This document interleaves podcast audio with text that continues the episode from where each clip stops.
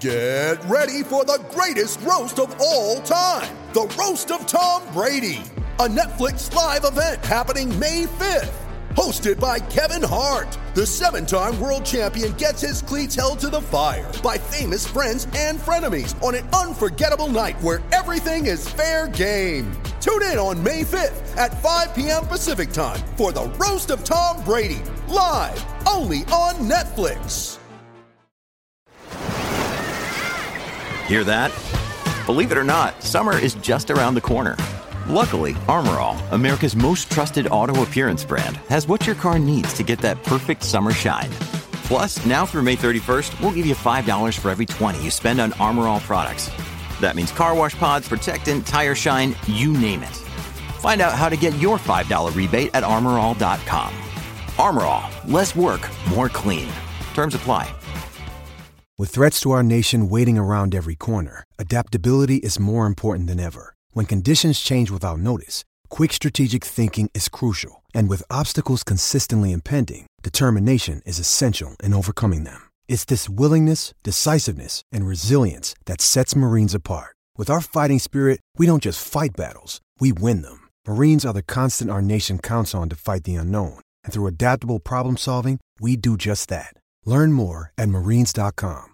Mary redeemed a $50,000 cash prize playing Chumba Casino this year. I was only playing for fun, so winning this was a dream come true. Chumba Casino is America's number one social casino experience. It's serious fun. With over 80 casino style games to choose from, you too could win life changing amounts of cash. Be like Mary. Log on to chumbacasino.com and give them a whirl. That's chumbacasino.com. No purchase necessary, void or prohibited by law. 18 plus. Terms and conditions apply. See website for details. The voice in the preceding commercial was not the actual voice of a winner.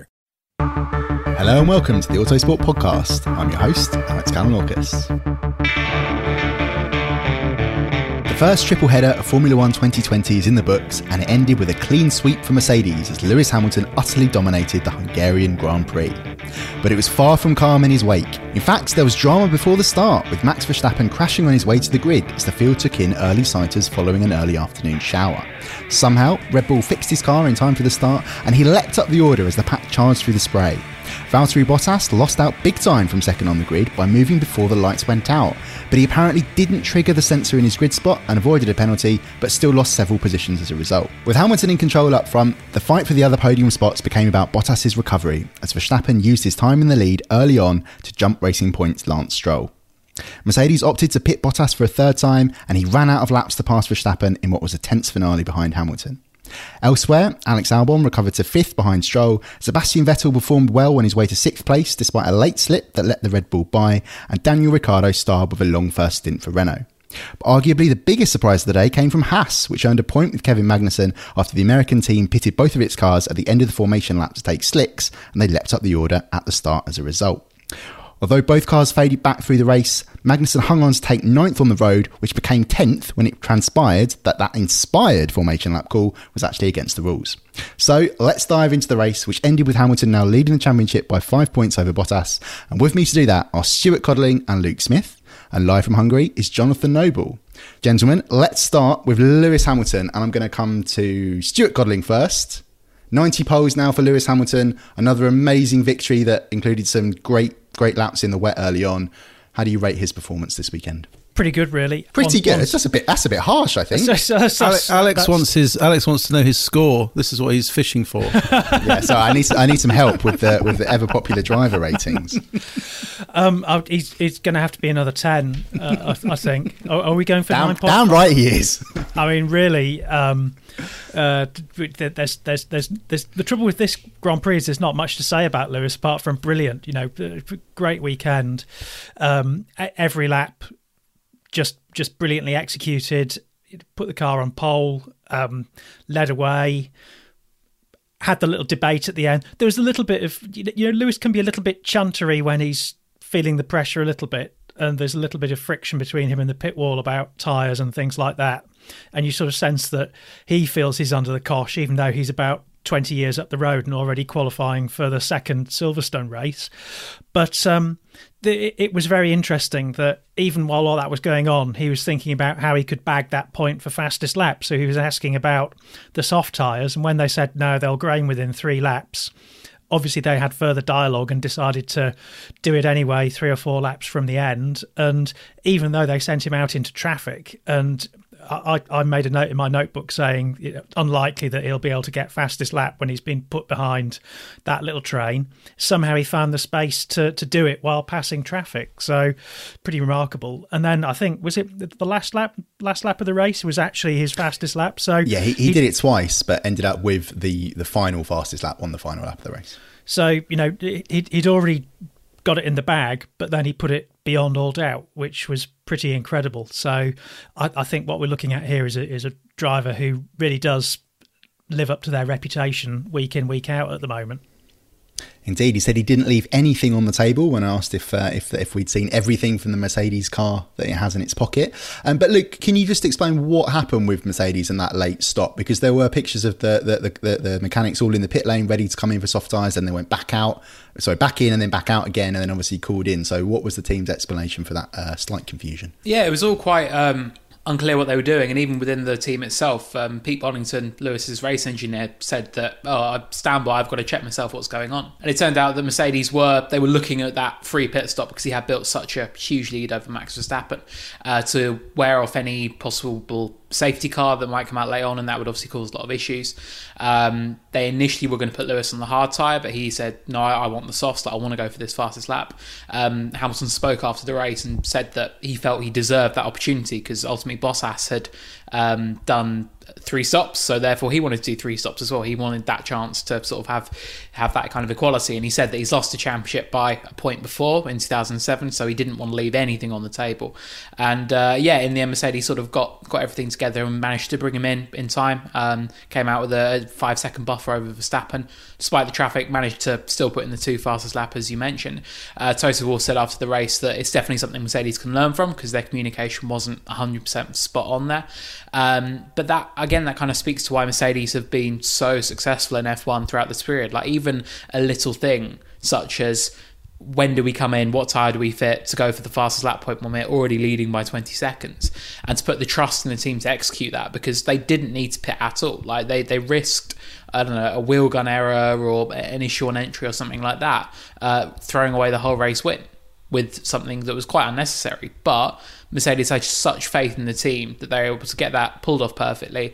And afterwards, look at it and go, okay, it wasn't exactly as we wanted it to be with the communication, and uh, they reckon they can learn from that. So, uh, yeah, it really capped off just a very mighty display from Lewis all weekend long. I think he's been in a league of his own. Um, to lead any race by 20 seconds is just unheard of. And uh, yeah, little bonus pit stop at the end and get the fastest lap just to make it a real perfect uh, full 26 points.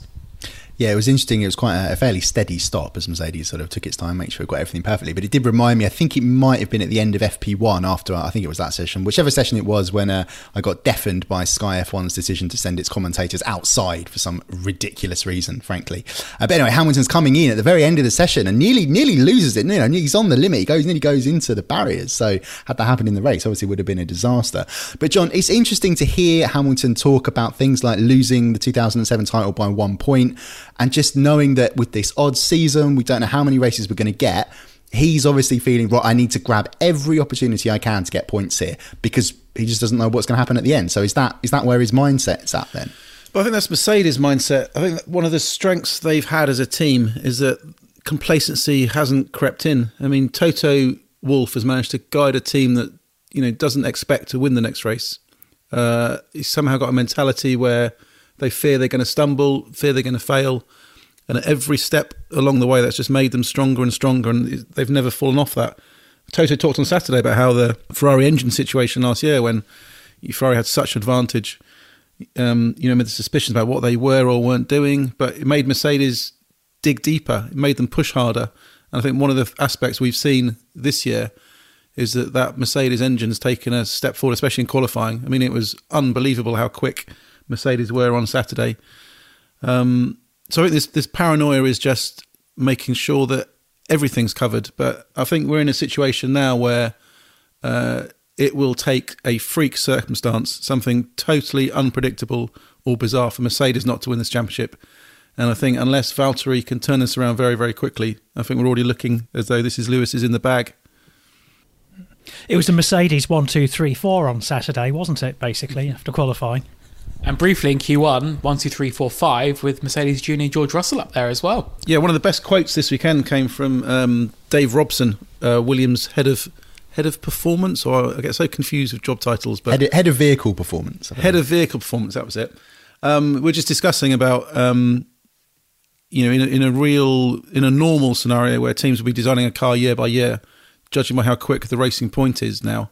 You know, what would a team like Williams have done? Would it have pursued its own path and kept its own design, or is the advantage now of copying a car like the Mercedes so grand, so great that uh, you would be forced to go that down that route? And Dave Robson called the performance of the the Mercedes borderline outrageous. So I thought that's quite a good summary of just how quick that Mercedes is. Indeed, Sebastian Vettel also said uh, the Racing point and Mercedes cars on another planet, which I also think pretty much uh, sums it up. But let's uh, let's stick with Valtteri Bottas after what you said there, John, about you know it doesn't look good already against Hamilton in the title fight because this was uh, this was a disappointing day for Bottas. I've, I've got in my notes here for this podcast that he needs perfection to beat Hamilton, and mistakes like the one he made at the start is ultimately what he cannot afford to do. We know that you know he, he's you know he's he's he's trying to be more consistent and to close that gap regularly because on his day he really can take it to Hamilton. But that error at the start, I still can't really get my head around how it didn't trigger the sensor because if you if you watch the onboard at the start, he clearly moves past the yellow line before the lights change. He says that he was distracted by a light on his dash changing in terms of the uh, you know the big LED screen on the steering wheel. That's what that's what cost him. Also said that interestingly, second on the grid, he didn't have a good view of the lights because of where his halo is positioned, so you can only sort of see half the lights. But nevertheless. Codders, why don't we throw to you? What did, what did you make of, of Bottas today? And also, you know, his his charge against Verstappen, it just it just didn't seem to be quite what it needed to be. Verstappen even cited last year's race when Hamilton pitted late on and chased him down. Hamilton obviously got by and made, and made the move, but Bottas didn't. So a weak performance would be safe for Bottas. Yeah, the, the excuses were a little bit dog ate my homework, weren't they? And just looking back and reviewing the start, it was quite extraordinary that he didn't trigger the sensors. Obviously, he had come to a halt uh, by the time the lights actually did go off, but he, he had crossed the line. So I, I am surprised that more didn't come of that. I wrote in my notebook Bottas catching Verstappen hand over fist, a second a lap, a, a second and a half a lap, and then all of a sudden, uh, Verstappen managed to get a bit of clear air and, and and sort of held him back. He was sort of like Atlas holding the world up. It was an extraordinary performance by Verstappen. So I suppose maybe are, are, are we sort of looking at it slightly the wrong way by saying it was a a, a poor or indifferent performance by Bottas, and actually that that undersells the the, the magic that Verstappen worked on old tyres. I, I think Bottas did a good job uh, on on those tyres. It, it, it, was it was respectable. wasn't Hamilton esque. I'm sure Lewis would probably have, have, in the same circumstances, have made it work. But um, Max did a job today. Uh, I, mean, I think obviously when it comes to composing your driver ratings, you'll have some woe over how much to demerit him for. Um, tonking it into the wall on he his can't lap have to a, the grid. Yeah, he can't have a perfect score. Sorry, sorry, Max, and sorry, Max. Remember the driver can't- you ratings- cannot crash in the way to the grid and get a perfect score.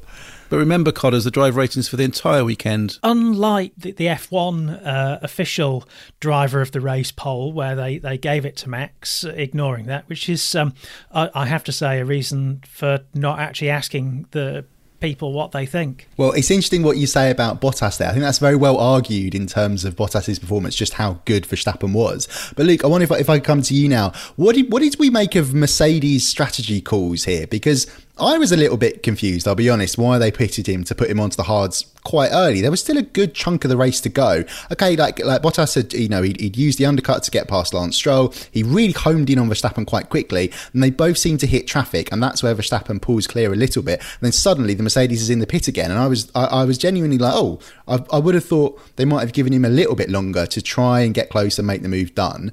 But then again, and then and then as and then as Codders says, that sort of leaves open the factor of Verstappen's brilliance on old tyres in the race. So what did Mercedes have to say for itself on that strategy? So, according to Toto Wolff, pissing Bottas was the only chance that they had of, of snatching P2 away, which I guess if you consider, uh, as mentioned earlier, the strategy that won Lewis the race last year, that extra pit stop, flew up the order, um, uh, flew through the field with with that final stint in 2019. on that thinking, yes, that is true. But again, I agree. Like I was quite surprised to see Bottas come in because he didn't seem like he was like really close to Verstappen for, for very long. Like he made good inroads during that um during that second stint, and then sort of like close up to maybe like second second and a half behind. But then never like he never went for a pass or got close enough to really attempt anything. So it was weird that he wasn't given that kind of period of time. And I don't know if Mercedes sort of looked at looked at everything and said, well, there's traffic ahead, so let's pit him now. It's this is the only way we can make it work. Um, but yeah, I, I thought it was odd that he wasn't given even the chance to try and attack Verstappen because, like last year, Hamilton had a lot of attempts to get past Verstappen before they went, no, this isn't working, bring him in for another stop and let him go on a charge. Bottas never got that opportunity. So I thought that was, yeah, maybe a bit strange on Mercedes' side in terms of not giving him uh, the chance to even attempt to pass. Uh, in hindsight, you can might maybe say it was a lap too late if they were going to go with the hards, or maybe they should have waited a little bit longer and bolted on some softs, or I don't know. Um, what I would say in defence of Bottas and, and, for your driver ratings, because I know you need all of this input. Um, if we are looking at the whole weekend, I thought, I mean, his qualifying lap was astonishing. Like, it was genuinely a superb lap, but sometimes that isn't enough when your teammate is the greatest qualifier in F1 history. Like it just it just won't cut it. And I think I'd agree all round that this is this is the kind of weekend that Bottas really needs to avoid. Like it needs to avoid little errors like the jump start because that that ultimately that ruined his race really. That ruined any chance of of second or even taking the fight to Lewis for victory. Um, and yeah in the end it was he just wasn't he didn't get the opportunity even to, to try pass on Verstappen. Um, partly down to Verstappen's excellent drive as well. But yeah, it's a big opportunity miss for him because it may only be sort of three, po- three or four points when you consider the bonus point as well, but that's still more ground that Bottas really can't afford to lose on Lewis Hamilton also, you know, if if we rewind uh, to a couple of places further back on the grid and, and look at what happened with last year's Mercedes, um, you, you only have to look at how imperfect execution can really scupper a race for a really good car. Um, Perez wheel spinning and scuppering his own uh, P4 grid spot. Stroll um, you know, uh, slightly slightly turned over by the timing of the pit stops and got stuck behind the Haas cars after that. But once again, it's, it's these little imperfections of execution that can cause you to, to fall behind, even if you have a really, really competitive car.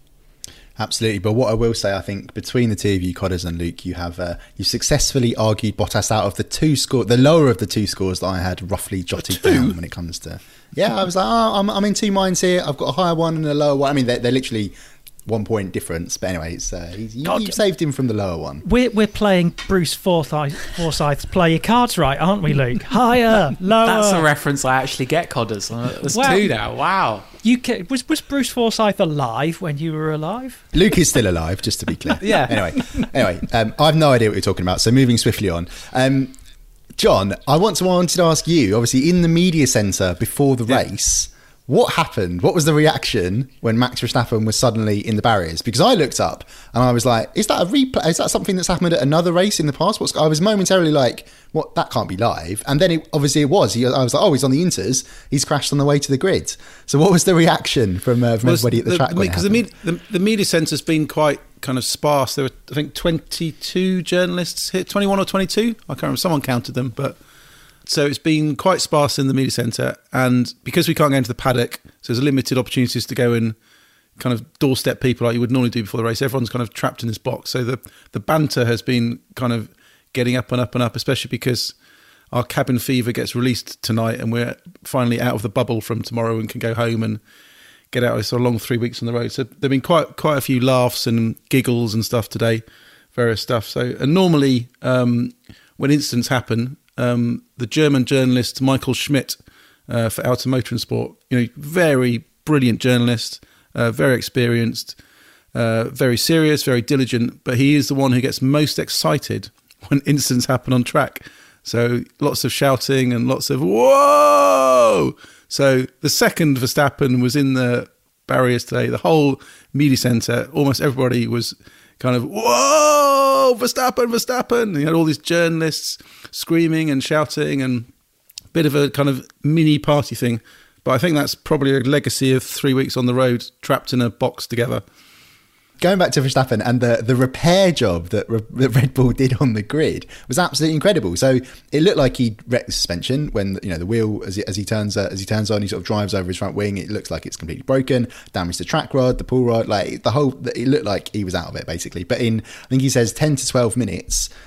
They, they they fix everything and it's good to go. He says the mechanics were screaming at each other in terms of how long was left, how long they had to go to get everything uh, you know ready for the race start and and they did it. They pulled it off. Um, you know, Codders, what does that bring to mind? Any any other any other examples of this from F1 history we could compare it to? I've had the, the privilege of, of meeting and playing five-a-side football with the uh, Red Bull mechanics, and it was every bit as serious as a World Cup final. Uh, uh, this is ten years ago at Bisham Abbey when uh, uh, the refueling process was first uh, outlawed, and they were all sent through their drills and processes to uh, make them quicker so that they'd do faster turnarounds. And, and that was a crash course for, for me in, in just how competitive they are. So, no surprise at all that, that they should turn it around so quickly. I'm, I'm not sure I've ever seen a repair job that extensive, that quick on a grid before. Although Johnny's raising his hand and he has seen that. Well, no, no, he hasn't. He was just waving.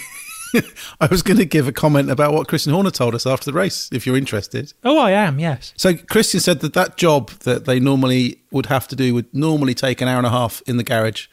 Um, you'd need to take everything off, check everything. So um, massively long job. They had an bought an X-ray machine. He said onto the onto the grid to analyze the suspension to check on cracks and any hidden danger. Um, he says it was completed with 25 seconds to spare. So it's a bit like Codder's writing a feature when he's got a deadline and you know he's right up against it and he files it with 25 seconds to spare. So as good a job as that. Another thing that springs to mind about the Red Bull mechanics, I, ended up in the same mountain bike race as a as a group of them once, uh, and um, dear lord, that wasn't very pretty because there was a time downhill section, and I actually crashed into a tree getting out the way of one of them uh, because uh, he was. I, I, could feel him breathing down my neck. Uh, he had a full he had a full face helmet with downhill pervert written on the back of it. So I, you know, that that was me in the tree, and and whoosh, he he went by. So yeah, uh, don't don't get in the way of them in a deadline. They are very very serious people. I mean, a portable X-ray machine sounds very sci-fi, very Formula One. That I do, I like that having that having that on the grid. That sounds interesting. Um, but it was a great start as well for Verstappen. While Valtteri Bottas was doing his best to jump the start, um, Verstappen nails it. He, you know, he says he saw the sort of the traffic jam happening around uh, around at the inside as everybody got around Bottas, got around Perez. The two Ferraris were lightning quick off the line. Verstappen was like, right, well, I'm taking my chances around the outside, and that's how he that's how he does it. Jumps up from seventh to third to run there on the first lap. And then, Luke, what did you make of his of his pace when he got into the lead? Because Hamilton and Stroll stop in front of him, and I thought, oh, this might this might cost Verstappen here because they're gonna they're they're gonna be on the right tires, but he hits the front nothing in front of him, and he just he, you know he effectively overcuts if that's you know the wrong word, but you know he, he uses these pace in, in free air to, to get ahead of, of Stroll. So what did you make of those early laps? Yeah, I like the word overcut. I don't know if that's in the Autosport style guide. Yeah, I, I thought Codders would jump in and be disapproving. He's shaking his head. Overcut's standard F1 language, isn't it, though? Yeah, it's it's in here. I've, funnily enough, over I've, you have I've, overcuts and undercuts. It's you do. Yeah, undercut is fine, but I thought overcut would be. No, an overcut know, is overcut's correct.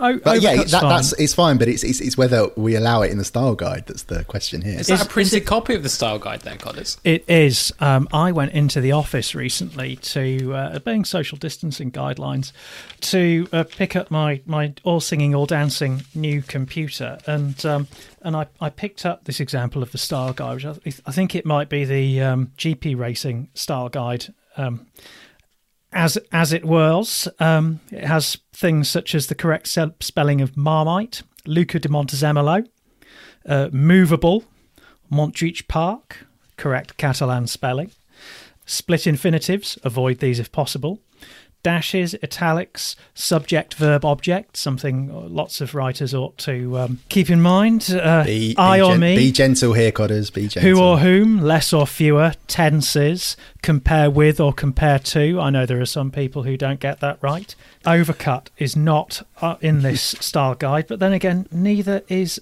undercut. So perhaps this style guide does need to be updated. Well, I appreciated that journey we went on there, if nothing else, because now I know. There we go. Mm. It was not even not even included. So Luke, back to Max Verstappen.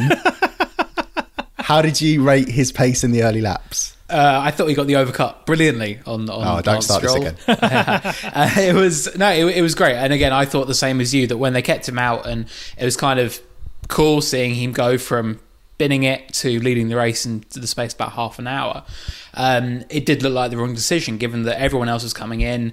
The Haas drivers who did pit on the formation lap, they were lighting up the timing sheets, and it seemed likely that yeah, Red Bull had kind of missed the boat a little bit. But no, he he was absolutely superb um, for that sort of brief, very brief spell in the intermediates. Managed to pit, get the jump on uh, on Stroll and the Haas guys, which was superb. And uh, I think that really set set up his race because he was sort of able to then sort of eke out a, a nice buffer during the early uh, stint on the slicks uh, as they kind of had the the um, the sort of log jam of all the cars behind. Um, uh, everyone stuck behind the, the, the Haas drivers that, that kind of built up, and that meant that once Stroll did get clear, that Verstappen was already well out of sight. So that meant, yeah, PT was looking always pretty comfortable um, from that point. So I, I really, a really impressive drive at the beginning. And he said after the race, like, were there any issues with the car? And he said, no, it was like new, it was fine. And it just incredible to, I think, not only Red Bull's repair job, but also for for Verstappen to have that confidence after such a, a, very sort of basic error on the reconnaissance lap that you just should not be making. To then think, right, get your head in the game.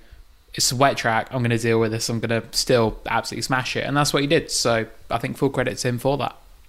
I'm Yeah, fascinated to see what his rating is at the end of this from Alex the Bible. The, the crash sort of continued on what had been uh, an underwhelming, disappointing, tough weekend for Red Bull.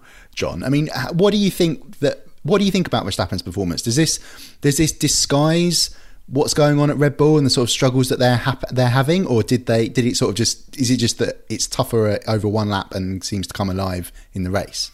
Yeah, I think the end the end result, if you look at the, the time difference at the finish line, doesn't look as devastating as it would have been had Lewis not stopped for the tyres.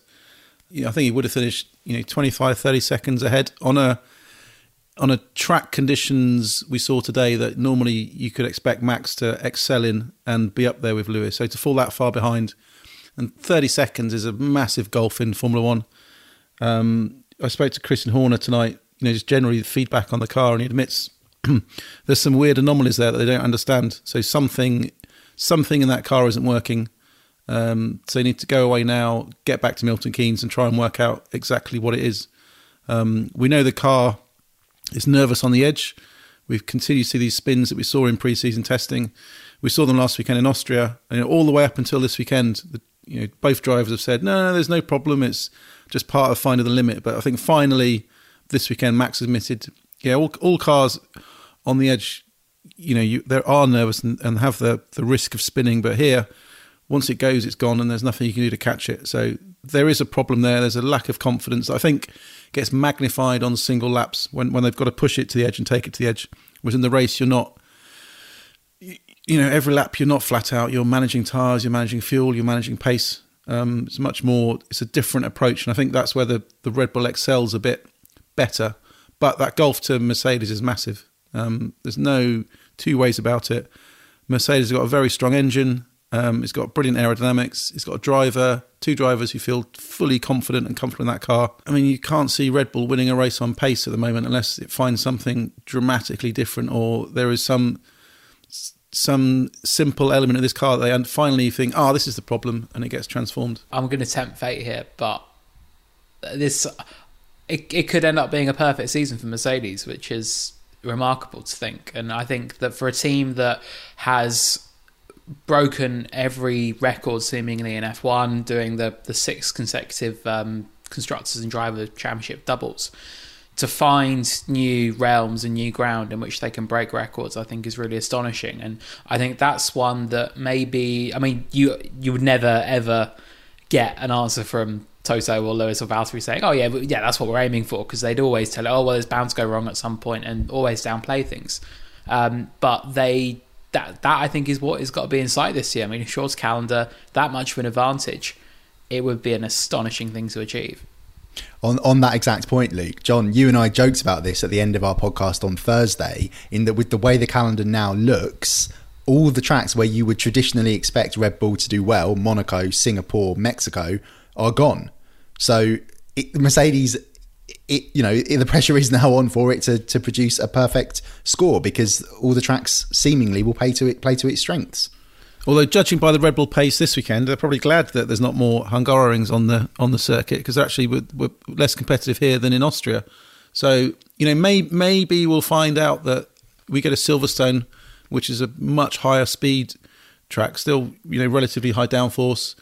Uh, you need a you know very strong, well performing car there. Maybe it, maybe it will be better. Maybe it's the low speed um, corners. It's not very actually very strong out or very stable at because we saw Max's spins in Barcelona testing were mostly at the chicane.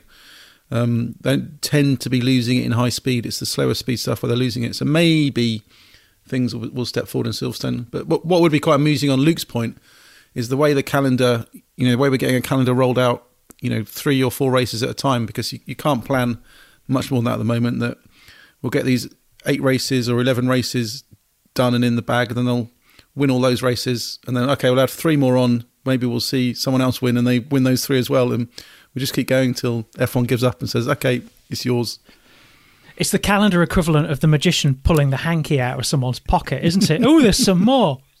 Uh, the, the the interesting thing about to me about Toto's point earlier in the weekend, where he was saying about how they'd kind of broken themselves uh, to excel under pressure from Ferrari, is what what now is the effect of having broken so far clear of your opposition that you you don't actually have someone breathing down your neck anymore? How do you how do you prioritize? When, when you've got someone when you've got another team pushing you really hard and you've got an idea of where their strengths are that gives you an idea of of what you have to do to neutralize that. But if you don't um, where where do you stick your resources? Where especially when you're looking at a whole new generation of cars in 2022 but I had a theory pre-season about the whole DAS, why Mercedes had been so open about it, and why had the team been so open about the changes they made to the car and the steps they made.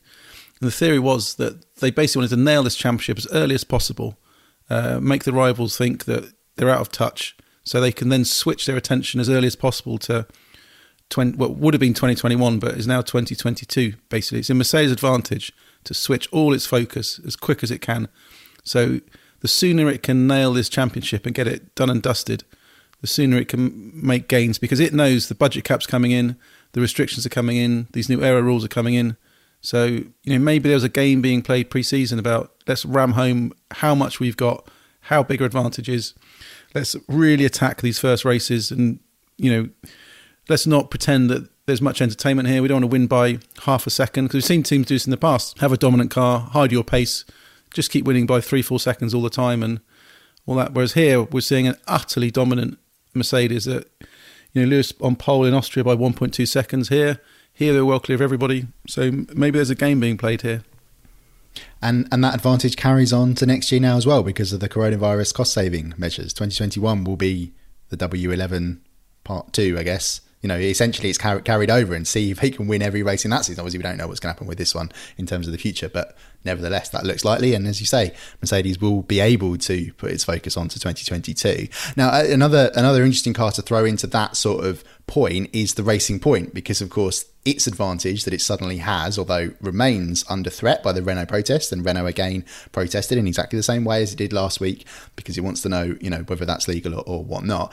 But um, Codders, I want to, come on, come to you. What did you make of Lance Stroll's drive today? Because on paper, pretty good, P4, good result for him, but. I still, I still feel like Racing Point should be disappointed that it still doesn't have a podium with that car. But then again, Verstappen was incredible. That's appeared to be the difference. Yeah, my feeling was that he he drifted off in sort of the second phase of the race. So he was competitive for a bit. He did radio towards the end of his his first stint on slicks to say that he was starting to struggle a little bit on the tires. But I, I, I he he was he was in touch then. He he was still in touch, but in in the latter phase of the race, he just disappeared off. And where are we? If if I can squint and see how far off he was. Um, you know the interval he was he was a minute off um, the the the leader. So when you think how close they were in qualifying, um, that that that gap just disappeared, it, it, all happened in the second phase of the race when he was making slightly heavy weather of, of, of getting by a few people. Maybe traffic was a was a problem. I, I know that to, to begin with, obviously he after that first phase of pit stops, he ended up behind the Haas cars, so he had to get by them, which involves taking a little bit of life out of your tyres, which put him at a bit of a disadvantage. But at the same time, yeah, it was a bit of a missed opportunity, I think. And of course, Perez had been disadvantaged by his poor start, so he was always, uh, in the words of um, Henry Kelly on a program called Going for Gold that many listeners will be too young to remember, be playing catch up. Yeah, I don't don't know what that is. But anyway, Johnny just on- remembers just- Going for Gold. Oh, I, just I on that on that goal. point on that point uh, Codders about the gap stroll has at the end you're right it is it's 57.5 seconds but that doesn't take into account hamilton's stop he would have been another 20 25 seconds behind he would have been well over a minute behind so yeah Uh, a, uh, a very I- big gap for stroll I, I was looking at those gaps. Fortunately, I've remembered to charge my iPad this week, and um, yeah, he was he was just uh, going off at about half a second a time. The, the, the laps were, were were just going, so he was he was leaking time. If if that's possible, we should probably ask Doctor Who about that. This is a reference that will not go over the heads of many. Oh, I, had an Uh, interesting Doctor Who Doctor Who thing today. Oh yeah, you didn't realise that Daleks had been able to go upstairs No, since I haven't 1988, followed- Johnny. because I haven't followed Doctor Who for years. So with the podium moving upstairs, I just said a tweet saying, "Are they going to get those podium bots? How are they going to get up the stairs to be stuck like the Daleks?" And I was quickly corrected that Daleks can get upstairs and can fly. So Yeah, I think D-. Daleks Daleks have been able to get upstairs since um, one of Sylvester McCoy's final series, when uh, the cliffhanger was him running up a set of star- stairs and going ha ha, and then it comes up after him. Do you know? Do you know what I find Doctor Who immensely irritating? I always used to get very annoyed when you know at Christmas people would insist on putting that on the TV. And I actually think, why? Why on earth? So what I'm going to do is move on to something I'd like to talk about, which is Haas. Like seven. Oh, absolutely not. absolutely not. It's Haas and that that incredible race, all made from an illegal call on the formation lap. And actually, Luke, you and I were sort of uh, helping our autosport.com colleagues out on their on the live coverage that we provide on autosport.com. And uh, we were saying, you know, what tires they were starting on, and it was absolutely baffling that Kevin Magnussen actually left the grid on the extreme wet tyre. And he, you know, he radios into the team. It immediately goes, "We've made a mistake here. There's a dry line." And then he goes further around the lap. They're like, okay, yep, just stay out. We'll see what happens. They're like, no, come in, box now, box now. And uh, he goes onto the goes into the mediums. Waits at the end of the pit lane, as does Romain Grosjean behind him, and they're into the race. It's incredible. You, you know, if, if, if possible, have a look at his his onboards from the early early stages. He's really wrestling with the with the car on the on the slippy track, of course. But it works an absolute treat. They're right up the order. They're running third and fourth behind Hamilton and Verstappen when once everybody's come in and just just tremendous, just a tremendous call. It seems, but as we know now, ultimately cost them ten seconds because they're penalised post race. Both cars do slide backwards. Magnussen does well to hang on to his point in tenth place. But yeah, Luke, what did you what did you make of Haas today? I thought it was a great result. Like I actually, I asked uh, Gunter Steiner on Thursday and said that look, you, it's so tight down at the bottom, and you've you've got very much this sort of firm lower midfield now of um, Haas, Alfa Romeo, and Williams. And I, I asked Steiner and said like, look. Alfa Romeo picked up those two points in the first race in Austria, and it's crazy. Are you worried that could settle like that bottom end of the championship, like, and it'd be a point this year. And he said, "Oh, it's too early to say any of that." But it's kind of been. I was kind of looking at the season, saying, "Well, unless we get another crazy race, then surely points are going to be actually quite difficult for Haas to, to get, given how competitive that upper midfield is." Uh, but it takes something like that where you really roll the dice and take a huge gamble. Uh, we heard other teams considering it. Daniel Kvyat, he was asking to come in, but didn't in the end. Uh, and Haas pulled an absolute masterstroke, and yet it did cost them ten seconds on both cars. But I mean, even with that, Magnussen he wouldn't have finished tenth under any any other conditions. So an absolutely brilliant call by the team. Um, obviously, you think back to the very first race um, when uh, very first two races, sorry, even. Uh, when it was tyre calls that absolutely magicked up some big point hauls. And I think this was a similar kind of just roll the dice, see what happens. And it was an absolute treat. So I think a lot of credit needs to go to the team for, for pulling that off. And also, I think to both drivers for not um, capitulating completely down the order. Like they really held their own um, as much as they could. And for Magnussen to come away with a point, I think is uh, hard earned. Gunter did say that going on to wet tyres was Kevin's decision, so I don't know if that was just buck passing, but it just it just seemed very weird based on what conditions were like, and even just looking at the track as they went to the grid. Kevin managed to hang on. Uh, Romain Grosjean didn't. Although uh, Gunter also said that uh, Romain lost lost downforce after making contact with Albon when Albon came past him, and actually you could see a little bit of Haas wing uh, sitting uh, on the track at, at, turn one for quite a while after that.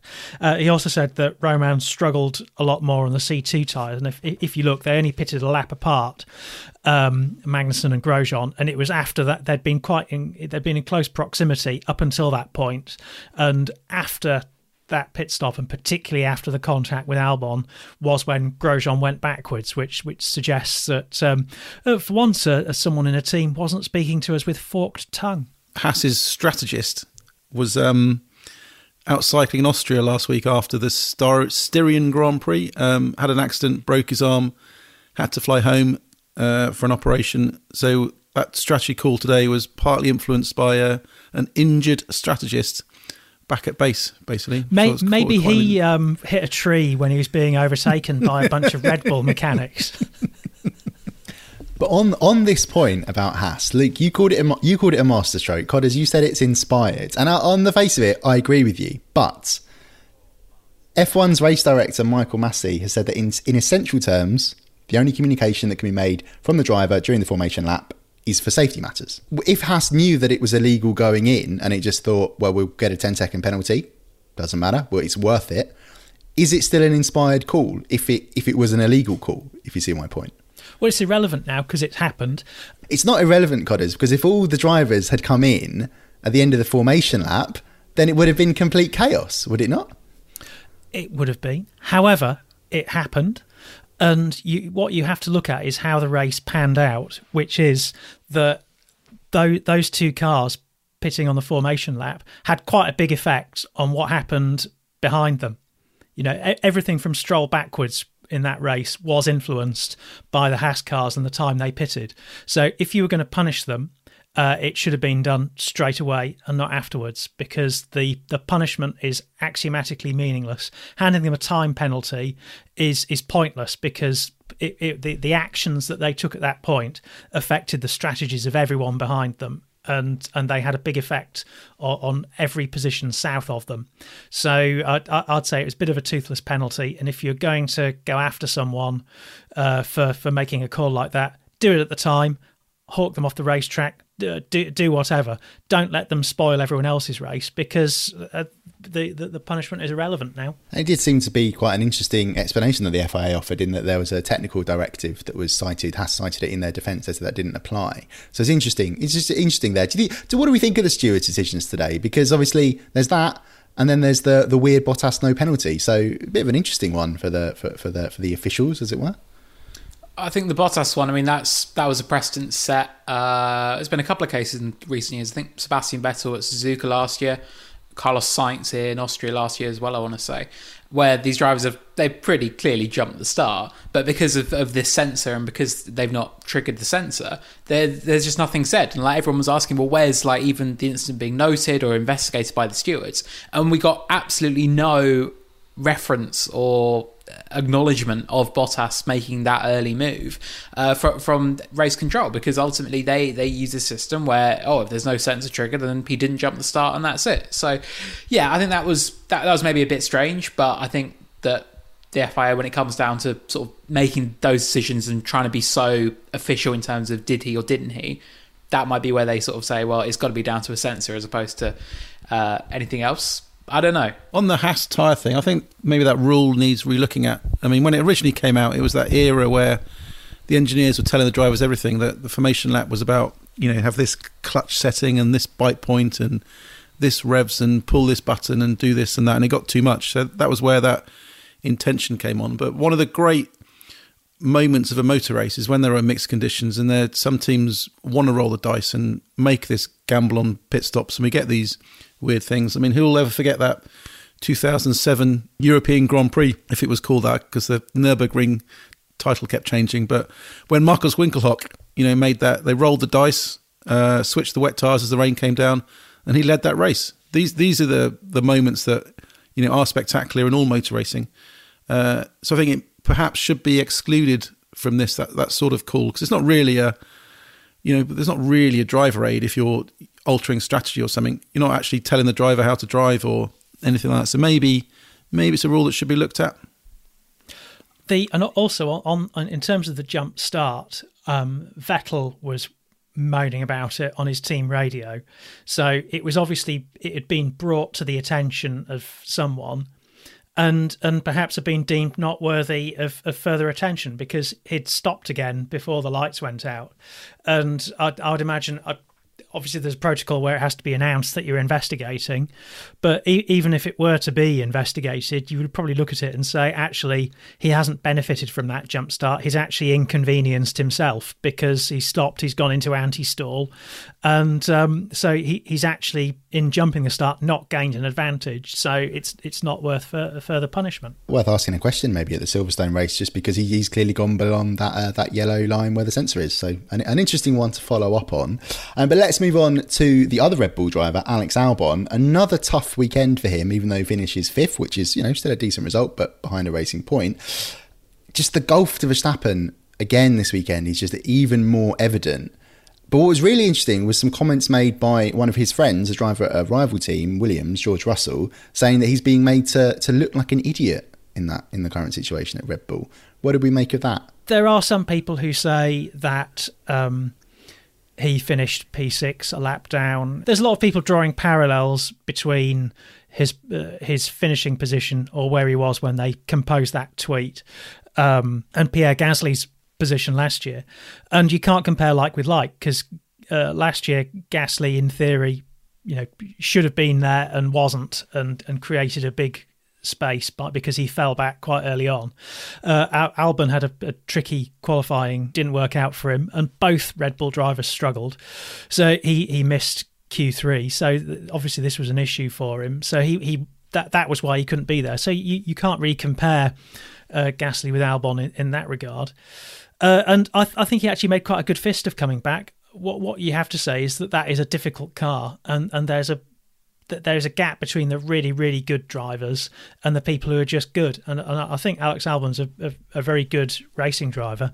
His problem is that he's he's next to Max Verstappen, who's definitely a great racing driver, but also someone around whom the efforts of the team coalesce. And th- there's a lot to be said for the argument that maybe there's a little bit too much focus on one side of the garage with, with that team, and that is is a problem. And it's not the other driver that is the problem. Well, Luke, what did you make of uh, George Russell's comments, which uh, seemed to wind up Max Verstappen somewhat in the aftermath of qualifying? Yeah, they did a little bit, and I don't think Max fully understood the, the context of what George was saying because he was sort of defending Albon, and uh, Max snapped back and said, "Well, he should talk about his own team. He shouldn't be talking about other people's teams or whatever." Uh, so, uh, yeah, I, I think Context is irrelevant. course. Yeah, absolutely. Yeah. And I think I think that I think George was spot on. I mean, Alex has been so good through through all of his career, and obviously we we know the struggles he's been through. But I mean, he's the man who pushed Charles Leclerc for the GP3 title in 2016.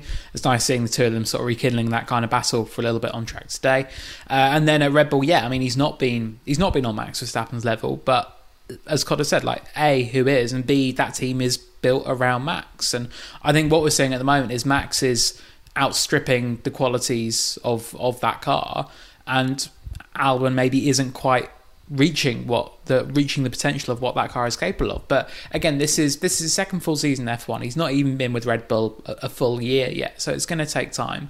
It's, it is a tricky car. It's not very forgiving.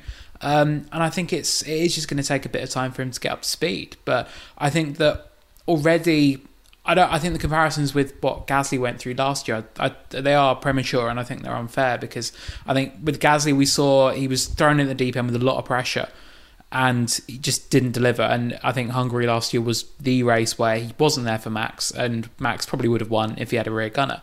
Albon came in and was much more relaxed and much more just very sort of chilled out about everything, and that really translated into his on-track performances. And Alex has sort of kept all of that approach through this early part of the season as well. And talking to him after qualifying, said like, "How do you pick yourself up? Like, get disheartened about a result like that and talks about George's comments as well and he, he said but it's just time like I know these things will take time and I've got the confidence I can bounce back and we didn't we didn't have that from Gasly last year like it was much more negative so yeah I think that I think Alex can take a lot of heart from his battle through the field today. I think that from his grid position to beat the Ferraris, to beat one of the racing points, I think that was a, real good effort.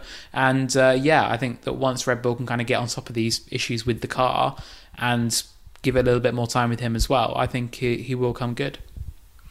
You've also got to think of it from the team perspective as well, because there's you know a whole world that exists behind closed doors in motorhomes and in engineering rooms and in the garages that we never see and you speak to anyone at Red Bull um, about you know what Alex does and the feedback he gives, his understanding of the car, how he motivates people and works with people, and they rave about him. Um, Paul Monaghan from Red Bull said last week, you know, he has this incredible ability to you know give such detailed feedback on what the car's doing, how it's performing, what needs to be done, and this this is the thing we don't see.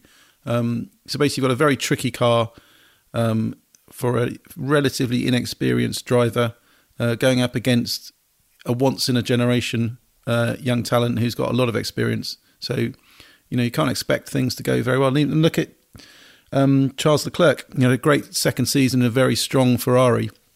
This year, the Ferrari's fallen back a bit. He's in the midfield, had a difficult race today.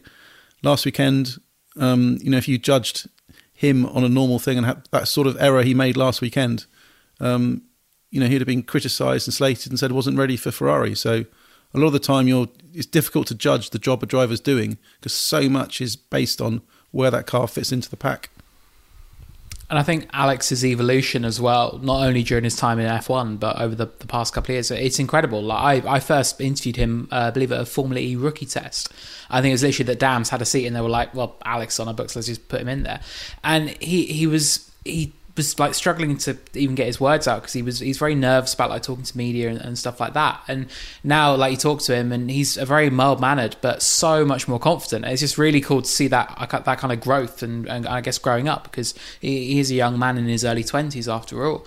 And I think that that sort of really seeing that kind of evolution over the past couple of years, and particularly being thrown in at the deep end with Red Bull mid-season, and how he's kind of just taken it all pretty chilled out and, and done really well. I think that bodes really well. So I think that this is a big sort of curveball that's being thrown at him. It's a, a very difficult car, but I I think that looking at the signs from the last couple of years, he will be able to bounce back from it. Yeah, we're not hearing the same sort of things from the Red Bull garage as we did, dare we say, at this time last year when we, we were hearing that Pierre Gasly was constantly wanting new seats. Like he wanted the seat position changed, he wanted the pedal positions changed. He was being hugely high maintenance about every aspect of the car, and and and they sort of felt that he was getting distracted by silly little things and not actually focusing on the big picture. And it seems like Alex Albon is is very focused on on the big picture and isn't just getting himself distracted by uh, lunatic, time consuming changes to car configuration. Well, one driver who does know what it's like to go up against Max Verstappen and beat him on occasion is Daniel Ricciardo, now at Renault, of course. Uh, I thought I had a, a, rather good race today. Uh, Luke, what did you what did you think of Ricciardo's drive? I think um, actually rather rather showed up his teammate, the highly rated Esteban Ocon, who was who was rather nowhere. Yeah, definitely. Uh, I thought it was a, very good drive. They they really did extend out that medium tire stint um, in the, in the middle of the race, but it, it, worked really really well. I managed to get the jump uh, on a few cars. End up in that in that train uh, train of cars that was building at one point behind uh, Charles Leclerc as he was uh, crying out to be brought into the pits and, and change tires. But no, I think a, a, very good performance. I mean, Renault this weekend they weren't. We, we saw in qualifying yesterday they they were really struggling. So to come away with yeah four points in the bag, I think that's a pretty pretty decent result, um, and a big gap to Ocon as you said, and I think that Renault sort of looking forward, like Ocon, he's he's got he's got what a few seasons of experience in F1, but when you see a driver like Daniel Ricciardo really sort of show him up like that, I think that's that really shows that they do need an experienced head and someone who has that sort of star quality to lead the team forward, which they'll obviously hope Fernando Alonso can can bring back to the team. Uh, but no, I thought yeah, very decent display from him today there was a big difference in the body language between the two of them in their sort of double stacked press conferences. it is. You know, one driver vacates the seat, the other one comes in after a swift sanitisation. And, and that was basically the story of their race, wasn't it? It was that first pit stop where they double stacked them, and that pretty much screwed Ocon's race. But nevertheless, as he says, a weekend to forget because he wasn't exactly making great progress up the order in, in you know against uh, cars that were probably slower than the Renault. Um, but John, why don't before we just we're going to look ahead briefly to the to the British Grand Prix, but I wanted to end on McLaren. An interesting race this one for McLaren because there was no no no starring qualifying drive as we saw in the two races in Austria, first from Norris and then from Sainz. Nor was there a, an amazing last lap charge this time from Lando Norris. But it's interesting to hear the team sort of suggesting that they basically qualified where they really expected the car to be, and actually Ferrari is just that step ahead, and that it was only you know only the superb efforts of the drivers in those opening two races. And then actually, if you look at Norris's result, he also had a very tough start, and that's really what the difference was. Although it was interesting to note he made a good launch. It was just the second phase when you know that was really where he sort of bogged down and lost ground to everybody else. So yeah, what what did you make of McLaren this weekend, John? Yeah, I think think fairly spot on. I think we've seen a more representative picture of teams this weekend. The fact it was it was very two by two. Um, you, you know, at the front, I think Albon, you know, wasn't up there because he'd had those problems in Q two. Um, but it was quite a, quite a, an ordered grid of teams being very close to each other. And I think the Ferrari, you know, were off very off the pace in Austria because the straights 0.7 seconds, which dropped them back into the pack. Um, they were better here, and that midfield is so ridiculously competitive that one or two temps is the difference between you know being a hero and challenging and being at the front of that pack and being dumped into the middle of it. Uh, and I think it's just a classic. The second you're in, you're in that pack. The second you're racing other cars, you can't manage your own pace. Your tires are going off worse than they were before and events just spiral out of control really. So, you know, I think there's there's still at, at the front edge of that um, midfield pack on certain racetracks. You know, they'll probably be ahead of Ferrari. Certain racetracks they'll probably be behind them. But I think they've got to keep consistency, not make mistakes in pit stops, just keep bringing the points home basically. Because you know, I, I don't think they're going to be anywhere close to Mercedes or Racing Point. Uh, I'm not sure many people are going to beat, but um, I think they can, you know, definitely target fourth fourth in the constructors. Feels like track position is going to be very very important this year. I mean, you look at the the the queue that was building up behind Leclerc when he was on those soft tires, and then how quickly that queue ceased to be a queue and just concertina it out again once he'd pitted out of the way. We should we should actually move on to our last topic because Codders, you're in near darkness on our. Uh, Do you want me to turn the light on? Uh, I mean, uh, only only if it would help you. That's just to, just to let the listeners know. Yes, uh, I'll actually be able to read my notes now from my notebook. all, all, we could see for the listeners was just sort of Codders' face lit up by the light of his computer screen, which is quite amusing. But anyway, gradually um, disappearing into the, as, as the sun sets. Indeed, indeed. Uh, Luke, coming to you, uh, we go to a, a, sort of another different type of track in Silverstone. It's it's much higher speed than we would see at the Hungaroring Ring, longer than the Red Bull Ring, and it's sort of much more of a mix of, of corners uh, at Silverstone. Any chance Mercedes aren't going to continue their perfect start? I, no, I doubt it. no, no, absolutely not. Uh, no, I think we're going to track where what Lewis has won five of the last six years, so it's just yeah, we know we know what we're going to get, and I think Mercedes will just continue to continue to dominate as they have done so far this season. Hopefully, we can see uh, Valtteri Bottas really take the fight to Hamilton. I think that would be a really cool battle to see between the two of them because, well, I guess we've maybe not really seen much of a, of a scrap between them so far this year. Obviously, we had the opening race where Hamilton was able to make some good inroads before the safety car, and that kind of spoiled any spice we might get between them in that battle. So that's what I would really like to see. I would love to see the two of them going wheel to wheel, fighting it out. Um, they had a lovely scrap there last year, so hopefully a repeat of that would be really cool to see. Uh, I think, as John said earlier, that Red Bull is might work a little bit more to their advantage because there's sort of more of these sort of medium speed corners. Um, not so worried about sort of the slower stuff. Uh, and then Ferrari, I think it could be quite a difficult weekend, but uh, that is probably going to be the tale of their season when you do get to these uh, higher power places. I think what could be interesting at Silverstone is Racing Point. Um, I think those two cars are running at different, slightly different downforce levels, slightly different performance characteristics over a lap. We heard Toto reference the fact that some corners in Hungary, the the Racing Point was quicker. So we saw a few years ago. Remember when Williams were leading at Silverstone in the early phase, and then um, didn't maximise their strategy opportunities and uh, didn't quite turn it into a win. But you know there could be a scenario where those cars qualify near the front, get a good start or first lap, and can be challenging. And I think that would that would be fascinating for everyone just to just to see. I still want to see what this racing point can do at the front of the grid if they qualify near those Mercedes. Well, we've seen Sergio Perez sort of challenging for a win before. It was eight years ago, so hopefully he'll rediscover that mojo. And it, it would be interesting, and certainly for Lawrence Stroll, it would certainly be a return in his investment, wouldn't it? Yeah, worth keeping an eye as ever on the racing point, uh, whether the car's legal or whether there's going to be a driver change. Do stick for autosport.com and motorsport.com. We're bringing you all the news as it breaks, as it happens, and whatever we find out. Uh, but, John, I just wanted to throw you a last question. After three weeks on the road, or maybe even a little bit more than that, how desperate are you to get home? Massively. Two weeks on the roads normally all right. We, we do a lot of back to backs. They did one triple header uh, before. I didn't I didn't do that that year actually, but that was quite knackering. It's been quite intense, and I think it's more intense because you know we are in a bubble and we are contained. So days are spent inside the media centre.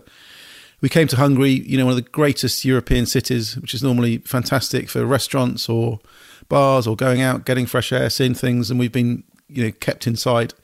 So I think there's a lot of people with cabin fever. Um, the weekends are quite stressful as well. The the tests, the COVID tests, aren't particularly nice then you get your test done. Then the stress is that night. What if it is positive and you get a phone call at seven in the morning say it's positive, or you get to track, sat down at your desk, and then a bunch of people in hazmat suits come in and march you out. So there's all this extra added stress, and you know you didn't want to be the first person in Formula One who got confirmed as positive and risked derailing the weekend or causing a huge kerfuffle. You just want to keep your head down and stay anonymous and stuff. So there's this added element to a to a Grand Prix. Normally, the stress of Hungary is, you know, will I get a good seat on the plane and will we make it to the restaurant by eight o'clock? But this year police checks and COVID tests and am I positive or am I negative and staying inside and can I get food and can I get water? So there's an extra element to all. So I'm looking forward to going home, eating some nice food and getting some fresh air. But we must bring this podcast to a close. Thank you very much, you guys, for joining us. And thank you, everybody, for listening. Now, just before we go, we'd like to remind you that the latest issue of Autosport magazine came out on Thursday and is available on the supermarket shelves and in newsagents, as well as on the doormats of subscribers. There'll be a new issue of the magazine for you to pick up every Thursday, packed full of news, analysis, and the usual stunning photography. And of course, if you want unlimited access to Autosport from the comfort of your home, visit autosport.com slash plus to find out how to subscribe to our digital package. We'll be back soon with another episode of the Autosport Podcast.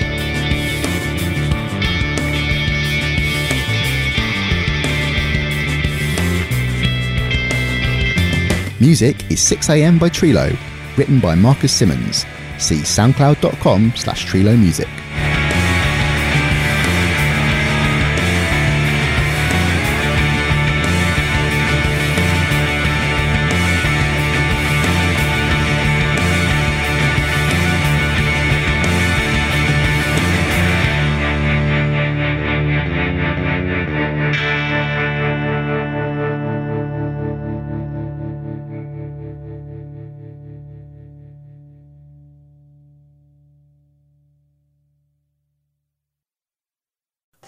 Redeemed a $50,000 cash prize playing Chumba Casino this year. I was only playing for fun, so winning this was a dream come true. Chumba Casino is America's number one social casino experience. It's serious fun. With over 80 casino style games to choose from, you too could win life changing amounts of cash. Be like Mary. Log on to ChumbaCasino.com and give them a whirl. That's ChumbaCasino.com. No purchase necessary, void, or prohibited by law. 18 plus. Terms and conditions apply. See website for details. The voice in the preceding commercial was not the actual voice of a winner.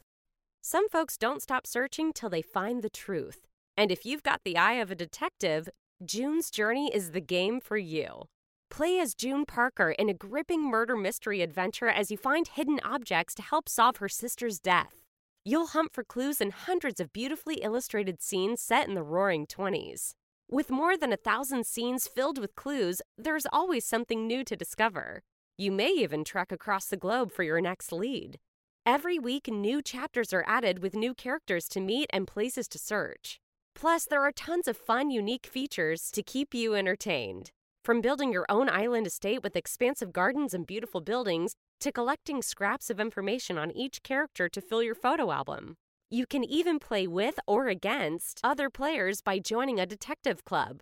Find your first clue by downloading June's Journey today. Available on Android and iOS mobile devices, as well as on PC through Facebook Games. Sports Social Podcast Network. Okay, round two. Name something that's not boring. A laundry? Ooh, a book club. Computer solitaire, huh? Ah, oh, sorry, we were looking for Chumba Casino. That's right. ChumbaCasino.com has over 100 casino style games. Join today and play for free for your chance to redeem some serious prizes. ChumbaCasino.com. No purchase necessary. Full prohibited by law. 18 plus terms and conditions apply. See website for details.